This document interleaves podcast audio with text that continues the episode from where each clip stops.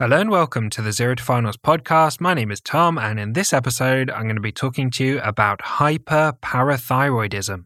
And you can find written notes on this topic at zerotofinals.com slash hyperparathyroidism or in the endocrinology section of the Zero to Finals medicine book. So let's get straight into it. Hyperparathyroidism refers to raised parathyroid hormone. Let's start with some basic physiology. There are four parathyroid glands situated in the four corners of the thyroid gland. The parathyroid glands, specifically the chief cells in the glands, produce parathyroid hormone in response to hypocalcemia, or a low calcium level. So, when the calcium level in the blood is low, the parathyroid glands secrete parathyroid hormone. Parathyroid hormone acts to raise the blood calcium level by increasing osteoclast activity in bones, causing reabsorption of calcium from the bones, increasing calcium reabsorption in the kidneys, meaning that less calcium is lost in the urine, and increasing vitamin D activity, resulting in increased calcium absorption in the intestines. Vitamin D acts to increase calcium absorption in the intestines. Parathyroid hormone acts on vitamin D to convert it to its active forms. Therefore, vitamin D and parathyroid hormone act together to raise the blood calcium levels. Let's go through the symptoms of hypercalcemia or a raised calcium level. The symptoms of hypercalcemia can be remembered with the stones, bones, groans, and moans mnemonic.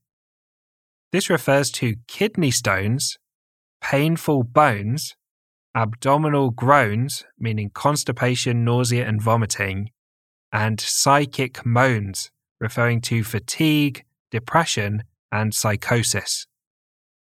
Let's go through the types of hyperparathyroidism. Primary hyperparathyroidism is caused by uncontrolled parathyroid hormone production by a tumor of the parathyroid glands. This leads to a raised blood calcium level or hypercalcemia. Treatment is to surgically remove the tumor. Secondary hyperparathyroidism is where insufficient vitamin D or chronic kidney disease leads to reduced absorption of calcium from the intestines kidneys, and bones. This leads to a low blood calcium level or hypocalcemia.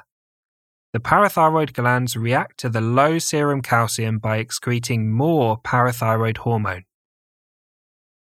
The serum calcium level in secondary hyperparathyroidism is low or normal, but the parathyroid hormone will be high.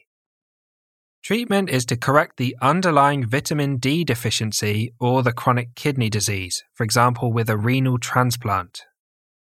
Tertiary hyperparathyroidism happens when secondary hyperparathyroidism continues for a long time, after which the underlying cause is treated. Hyperplasia or growth of the parathyroid glands occurs as they adapt to producing a higher baseline level of parathyroid hormone. Then, when the underlying cause of the secondary hyperparathyroidism is treated, the parathyroid glands remain large and bulky, and the baseline parathyroid hormone production remains inappropriately high. This high level of parathyroid hormone in the absence of the previous pathology leads to inappropriately high absorption of calcium from the intestines, kidneys, and bones, causing hypercalcemia or a high level of calcium. Treatment of tertiary hyperparathyroidism is to surgically remove part of the parathyroid tissue to return the parathyroid hormone to an appropriate level. So, in summary, primary hyperparathyroidism is caused by a tumor of the parathyroid glands. The parathyroid hormone is high and the calcium is high. Secondary hyperparathyroidism is caused by a low vitamin D or chronic kidney disease. The parathyroid hormone is high and the calcium is low or normal. And tertiary hyperparathyroidism is caused by hyperplasia or growth of the parathyroid glands due to secondary hyperparathyroidism, after which the cause of the secondary hyperparathyroidism is resolved.